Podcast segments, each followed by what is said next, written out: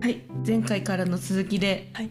ブルゾンあやさんをゲストにお迎えしてガーネットのお話を聞いてますがお願いいたしおます。願いします。もう私すでにだいぶ圧倒されてるんですけど もう見見るだに小林さんはもっとあの圧倒されてる感じがして 今のところどうですか？あのガーネットの話だいぶ聞いてきてますけどちょちょっともうわからなすぎて。ですよね。ちょっとあの色がいっぱいあるっていうことしか覚えてないです。もう一番大事なところ。私ものすごい安心感ありますね。うん私がもう担わなくていいっていう、もうブルゾンさんに任せておけば大丈夫みたいなのがある。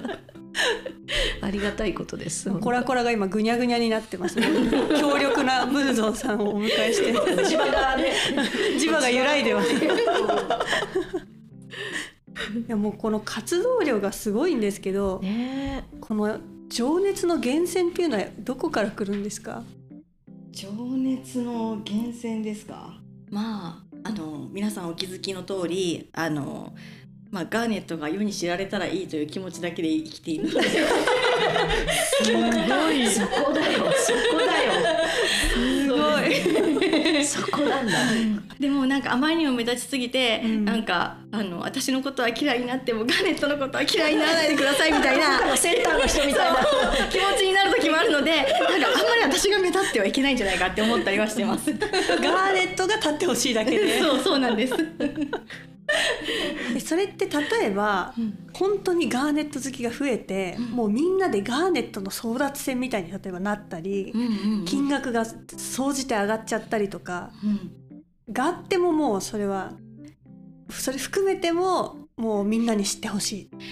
実際のところ上がってます。そうですよね。なんかね。ミネショでもガーネットを扱ってくれる人すごい増えたんですよ。ですごい増えたし値段もめっちゃ上がってきてうんうん。る感じはあって、なんかあ最初の頃めっちゃ安かったなって思ったります。まあうんもともとそのカラーストーン自体値段が最近ね上がってるっていうのもあるんですけど、なんかまあガーネットの知名度も上がってるっていうのもあってあの値段のはねあの残念ながらというかまあ嬉しいのかよくわからない気持ちで あのあ上がってきたなっていうふうには思ってます。まあ、人気もそれだけきっと上がってはきてるのかな、みたいな。そんな感じですね。うんでもまあ嬉しいですねでも。うん値段が上がるってことはなんかきっとその五大宝石とかの仲間入りしつつあるんじゃないかなみたいな 気持ちにはなってます。今だいぶなんでしょうね、こう五大宝石だからみたいなのをうん。ね超えたとこでうん。好きなものだったらいいじゃんみたいな綺麗なんだからいいじゃんみたいな流れがねだいぶできましたよね。う。ん、そういう感じはしますよね。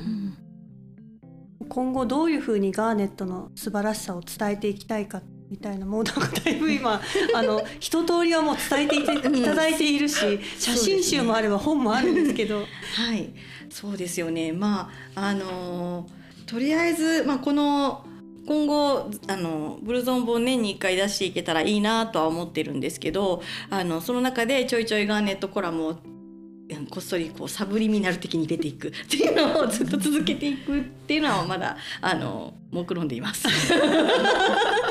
もうだから他の企画は全部ガーネットのためっていうどうしよう突然エメラルドとかに変更になってた。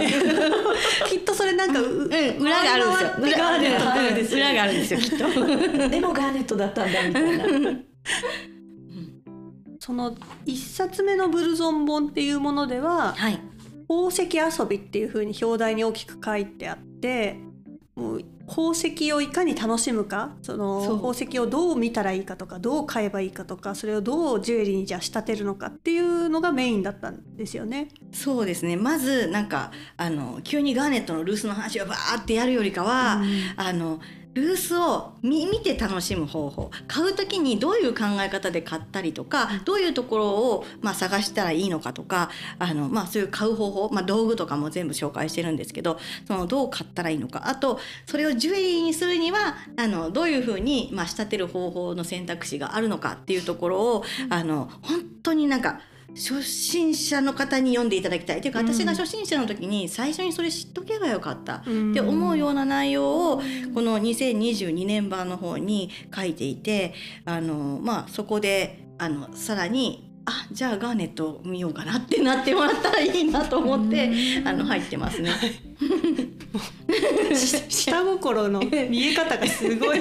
そう。ダメですよ。丸見えじゃダメなんですよ。チラチラチラチラ覗いてないと。勉強になります。結構でも丸見えに近いですけどね。まあね。もうずっとガーネットって言い続けてますから。ただまあガーネットってその下手に強い石なんですよね。そうですよねのコードもしっかりしてるし、まあ人生というかその擦れに強かったりもするし、あのなかなか内包物でぐちゃぐちゃしたりもしてないので、まあ結構適当に買った石でも止めやすかったりするんですよ。うん、なので本当にあの下手向きっていうのもあり、まあ、ここまであの見る買う仕立てるっていうこの一連の流れが紹介しやすかったっていうのもあります。うん 確かにガーネットであんまりカットがぐちゃぐちゃっていうのはあんまり見ない気がするんですよね。スピネルとかねタイとかで買うとカットひどいなみたいなのあるんだけどね、うんあんまりガーネットってないかもね。それは何ですかね？削りやすいんですか？加工がしやすいみたいなこと？まあ、あの内包物少なければ少ないほどカットはしやすいっていうのもありますし、あのやっぱりルビーとかだとこの内包物が表に出ないようにちょっとだけカット面ずらして、あのまあ、ファセット面をちょっとだけずらしてやっていくからズレが発生して、うん。左右対称じゃないなっていうものができたりとかしやすいんですけどそういったのが、まあ、あのガーネットでは比較的起きにくいっていう感じですね。まあ、ただ種類によってはちょっとあのもうちょっと内包物入りやすいなっていう種類もあるんですけど、うんうん、ただまあそういった点では綺麗なカットのものが出回りやすいっていうのはあります。うんうんデマンとかは体勢っていうのはどうですか？なんかねホーステールとかって結構なんか細かく入ってるからなのか、そこまでそのカットの時にこの内包物あるからこのファセット作る時に全部弾けたとかいうのがあんまりなくって、結構綺麗にあのカットしやすいなっていうのはあります。うん、ただまああのグロシュラーガーネットとかだとちょっとなんかねあのあのフィンガープリントっていう内包物が入ってたりすると、なんかちょっとあパキッといったなっていう時もあったりするみたいでそれとかもそのフィンガープリントが見えないようにその内包物で、あの汚い感じにならないようにちょっとずらしたり軸をずらしたりちょっと左右対称性から外れたりっていう感じのカットは出やすかったりはするんですけどまあまああのそれでもミャンマー産のルビーよりかはなんかそこそこ中に入りにくいかなっていう印象はあります。うん。うんそう。そう FJA のあの勉強してる時先生からねうん。具の多いおにぎり割れやすいでしょってずっと言われてて、ああ、うん。そやっぱり内包物が多いっていうことはあの耐久性としては割れやすいっていうところね。塩結びと鶏五目だと鶏五目の方がばっくりいきやすいみたいな感じのねうん。ニュアンスはあるんですよね。もうよくその例えを出していただくので私の中でもうごぼうのささがきごぼうからパラパラっておにぎりが割れていくイメージめちゃくちゃあります。インクルージョンで石が割れるのと五目のおにぎりが割れるのがすごい重なってきて角切りの鶏とかね美味しいけどそこから食べてる途中にこうポロッとくるよねみたいなのがね。小林さんのあのもう今日の無言がどうしよう。取り付く島がない感じだとは思うんですけそうどですね私疑問があってはい。今日あのジュエリーというかはい。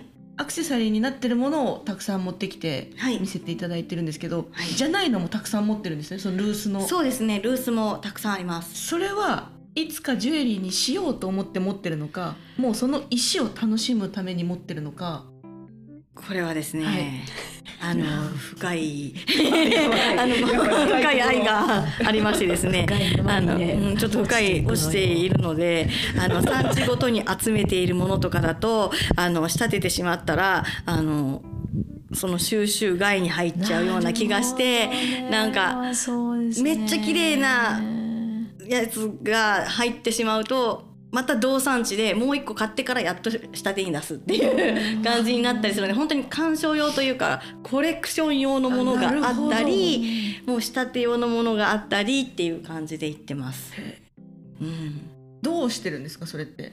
えっと飾ってあるとかなのか？3×3 のこういうルースケースの方に入れて、はい。でそれをあの100均で売ってる仕切りシリーズっていうあの細かいはい。あのなんかビーズとかをね小分けにできるような10個とかね薬とかが小分けにできるようななんか小物ケースあるんですけどそこにちょうど30個あのルースケース 3×3 のやつがもうぴったりフィットするのでザーッと並べてしかもそれってスタックできるのでなるほど。それをな前もスタックしてあの 本棚に吸って入れてます。整理整頓ですよ。はい。はい。整理ができてる後で写真送ってください わかりました。はい見ていただきたい そう。あの仕切りいいですよね。うん三掛け三が三十個入るっていうので。へーへーそんなみんな知ってるやつなんですねうんなんか結構なんか100均の定番商品みたいになってて、うんあの便利ですね。いろんな仕切りの数があるんですよ。十はいはい十とか十五とか、うんうん多くて三十とかね。で30シリーズがちょうど 3×3 のルースケースがジャストフィットするってへえでも最近のあの仕切りシリーズちょっと浅くなって、そうなんあの角のところが割れるんですよ。そうだから角だけ入ってないんですようち。そう私もです。ギュッてした時にバキッていくから。うん。一緒なんだ。そうですよ。三十入るはずなのにね、そう。二十六うん。角の四つを抜いた二十六しか入らない。ちょっと気持ち悪いですね。そう。なのでもね無理やりるとね割れちゃうから。割れちゃうんですよ。ルースケースの蓋がねバキッとね。なるほど。こんなところで謎のマニアックなお共通話で。点 失礼いたしました。失礼しましたはい。ちなみに原石とかもお持ちなんですか？原石も持ってますね。ああやっぱり。ただ原石は本当に鑑賞用っていう気持ちなので、あのもうたわわに実ったあのガーネットのいい感じのシルエットのものをあのちっちゃいものを、まあ、並べてニヤニヤするだけ。なのでなんかたくさん集めなきゃっていう感じではないですまあね。でも原石もガーネットなんですね。そうですね。なんか小林さんが前回の収録の時にその初めてねミネラルショーに行って鉱物標本をゲットしたんだけど飾り方がわからないと。でも飾り方がわからないからテーブル買い替えようかなとか言っててあれちょっと待って。それは案外マニアックなね。そんなラディカルに。いやなんかその棚のもうちっちゃいものなんですよね、うんうんうん。なんか5センチ7センチくらいとかの、うんうんそれを棚のに置いててもそんなに目に入らないから、だったらもうちょっと目につくところに置きたいなって思って、うん。ってなるとテーブルか、でもテーブルのど真ん中に置いたら邪魔だからなんかガラスとかになってるやつであの飾れるやつあるじゃないですか、はいはいはい。あれに変えようかなとかを天今板がガラスでその下にしまえるおしゃれ。おしゃれ。だったらいつでも見れるし、ほこりもつかないし。そう、ほこりつくとめんどくさいんですよ。ね細かく細かく積もるからね。で写真撮るときにほこりだけがめちゃくちゃ目立つ気がするみたいな。でピンセットで1個ずつ撮るみたいな。そう。っていうことになるのでできたらあの蓋ができるものの方がいいと思って。なんかミネラルショーによってはそのちょうどその鉱物棚売ってるまあ、ルースケースがメインで売ってるとこなんですけどあの、まあ、鉱物棚売ってる店があってへこんなちっちゃい三段のなんかのあるね。うんなんかラックみたいなのがあってカチャって蓋開けてあの、まあ、3段に並べられるっていうのを結構おしゃれな感じでねあの売ってたりして毎回それ買おうか悩んでる感じです私は。うん。3 4千円とかかな、うん、そうするとでもなんか全部入れなきゃみたいな気持ちになりそうじゃないですかすね。段。そうですよね。せっかくですしここを集めるところかとうん集める前提で。かもうテーブルを変えるか。うん、そうですね。テーブルあのカパってする。カパッとする。あれはね数を揃えると楽しいです。もうなんか欲しくなってますね。ですよね。何から行きました？でも覚えてないんです。名前も覚えてない、ねダイオプサイドとあー色が綺麗ですもんね。えっとお石硫黄っていうオーピメント。オーピメントってあもう硫化鉱物っていうなんか読めもしない。緑と黄色でね。そうやばい黄色のやあの色だけで。色だけでジャケ買いみたいな感じで買っちゃって。いや大事ですそれは、うん、鉱物標本は特にジャケ買いでつ行ってください、そうとは私は思ってます。パッと見のうん。美しさとね、あと写真撮った時の映え感とかね。めちゃくちゃ可愛い写真撮ってましたもんね。インスタグラムにもアップされてますけど。大事です大事ですまあその点ガーネットの標本って面白みがないというか、まあ、単結晶でコロコロコロってあのあののりこ先生持ってきてもらったみたいなこういうあの大きいのね。大きいね。1個コロンってなってて特に母眼とかがついてないものが結構多かったりはするしこればっかり集めてる人もいるんですよ。この単結晶ものを。うん、であのこれあの、まあ、12面体だったり24面体だったりなんかもうまあ適度にもう決まったあの形があって、あのどこの産地で取れても大体決まった形になってたりとかするのが面白くて、ね、なんかそれで集めてる方もいますし、これが磨いたらあんな綺麗になるんですか、これは磨いてないこれですよね。正十二面体に近い原石ですよね多分。そうですね。かなり近いですね。近いですよね、合格十二面体的なね、感じのねこれはもうそのまんまこのまんま出てきたまんまの削ってない状態ですよね、ただまあ出てきたまんまのやつをカットをしてあの内包物少なめの綺麗なやつになるかって言ったらそうでもなくってやっぱりこの市場に流通しているようなあのガーネットってなんかあのもうその研磨用のラフになってるんですよねこういう結晶系じゃなくもう透明度重視であのぐちゃっとしてるけどあのきっとこのクラックの入り方内包物の入り方でカットすればうんきっと透明なあのルースになるだろうっていう感じのをカットしてるので。その鉱物標本でよく売ってるなんか本当に映えるようなすっごい綺麗な形にあの取れたてですみたいな感じで置いてあるやつが必ずしもカットして綺麗なルースになるっていうわけではないんですよね。また多分その見え見え方というか美しさの選びどころが違いますよね、うん、きっと、うん、違いますね。これね台湾の博物館全然その宝石の博物館とかじゃないとこなんだけどミュージアムショップで売ってて400円だと安い、えー、安いわ。今円で換算したら400円だ安いわ。5個ぐらい買ってきましたなんかちょっとあの12までつけられるサイコロみたいな感じですよね、うん、そう。安と思って、安、うん、そうガーネットってだからそんな扱いなのよ。うん、そんな扱いなんですよ。扱いなの。あ、そうそう。あの混合車ってご存知ですか？ああわかります、はい、うん、あれで私ガーネット大量にあの使ったことはあって。あの 彫金とかで使うそのマット加工とかにする時のあれですよね、はい、あの。あのガーネットの石をちっちゃい1ミリ ,1 ミリ2ミリぐらいの砂粒にまで砕いて、うん、でそれを砂利で大量に用意しておいてそれを金属で作ったものに上の方からこうパラパラパラパラってあ当てるんですよねその砂利を。そうすると綺麗な梨地加工マット加工が金属にできるっていうので。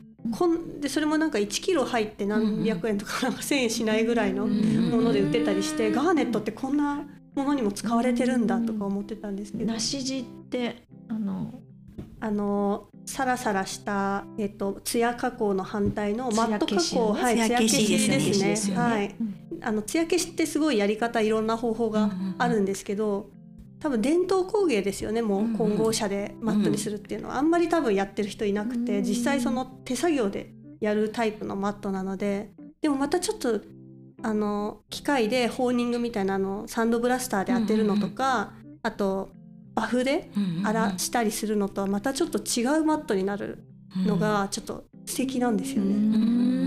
あんまりやらないですけど私も試したことがあるぐらいで。なんかね砕いて化粧品に入ってるっていうのをね知り合いの方が「この化粧品ガーネット入ってるのよ」って「えー、って思ったことある 今思い出した。えー、なんかジャリジャリにならないんですかね。ちょっと磨かれていくかもしれない。むしろそっか、調子に使ってみたいな。思いがけない用途がありますね。はい。もどっちかというとこうガンネットって昔から本当に工業用として使われてたっていうのもありますね。結構あちこちで取れるので。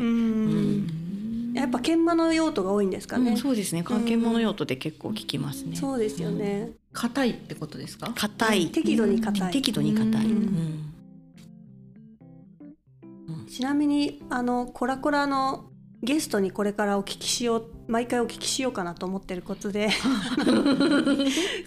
こっちこっちの3人でも座談会をいつかしようって言ってたんですけど、うん、好きな道具っていうのを聞いてみたいなと思ってこれお仕事でも結構ですし その、まあ、宝石の関係でも プライベートでも何でもいいんですけど、使ってて、まあ、上がる道具というか好きな道具ってありますか？道具まあこのこの趣味をしていて絶対に使うのがルーペなんですけど、あのちょうどね鈴木屋さんっていうところであの、まあ、アレキサンドライトのあのリングをお仕立てしてもらったりしたことがあるんですけどあのその方に、まあ、似顔絵をねロゴにしたスタンプをあのプレゼントであげたことがあって、うんうん。あの本当にシャレな感じで、あのしかもあの愛知にいる鈴木屋さんだからちょっとなんかあのスガキ屋っぽい感じの雰囲気であの鈴木さんの似顔絵を描いたらあのきっとなんか愛知感が出るだろう。って思ってあの書いたあのスタンプがあったんですけどまあなんか鈴木屋さんがそのロゴを気に入ってくれて今ではちょっとお店のロゴになってるんですけどなんかそれを、まあ、鈴木屋さんがこのルーペをねあの今量産して売ってるんですけど、あのそこにロゴとしてつけてくれてでそのルーペを愛用しています。すごい。鈴木屋さんマークだけど、ん。むしろうん。オリジナルロゴ自分のロゴみたいな感じそうなんかもありますよね。気持ちとしてはなんかあ私の作品がこんな なんかあのしかも全国のいろんななんか宝石好きの人がなんか趣味としてもう何千個って買ってくれてるんだって思うとちょっと嬉しいなと思って、うん。すごい。ちょっと嬉しいです。なのでねちょっと使ってますね。ルーペって結構そのねブルゾンさんとか、まあ私も職業柄すごい大事な道具なんだけど、うんうんなんか特徴があるんですか？その。あなんか一応もうそのあの鈴木屋さん自体その GIAGG 持ってるっていうのもあって、やっぱりトリプレットじゃないとっていうふうには思ってたりとか、あとまあ明るく見えてしっかり、あの最低限の機能は揃えていないとっていう感じで結構こだわりを持ってあの作られててでえっ、とまあそこであの売ってるので結構ねあの見やすいんですよ。あ明るい、うん、明るい。しかもトリプでかいレットって何ですか？あなんかそのレンズを構成する要素がなんか何枚であの見れるかとかいう感じにはなってるんですけどなんかね安いやつだとダブレットって言ってなんか、うんうん。あのなんだろう周差が発生しやすいっていうの。歪みが。はいはいそう。はい歪みが出レンズ丸丸いと思うんですけど端っこになればなるほど歪んじゃうっていう風な感じなんですけど、トリプレットだと比較的その周差が発生しにくいって言われてるタイプのレンズですね。なのでそんなレンズ仕様のルーペがねなんかいいですね。使うお 思い出があって好きですそうですよね、うん。使えるし思い入れもあるしっていう、うん。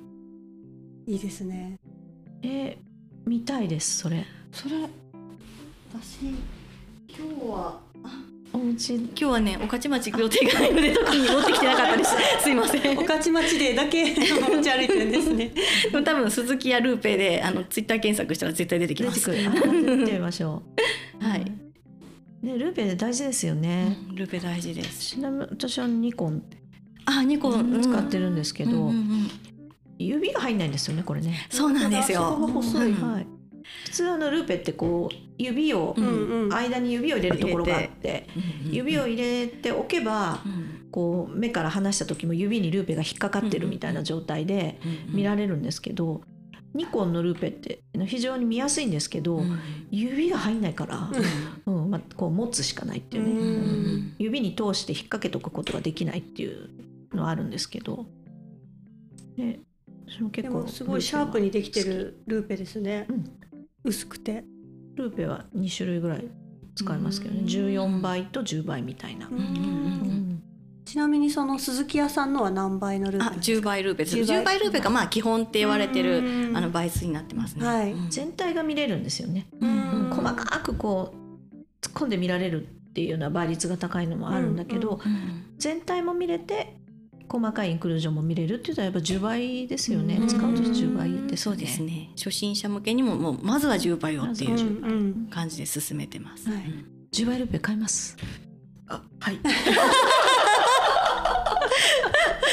かわされちゃう。私もこれ鈴木屋さんの10倍かな。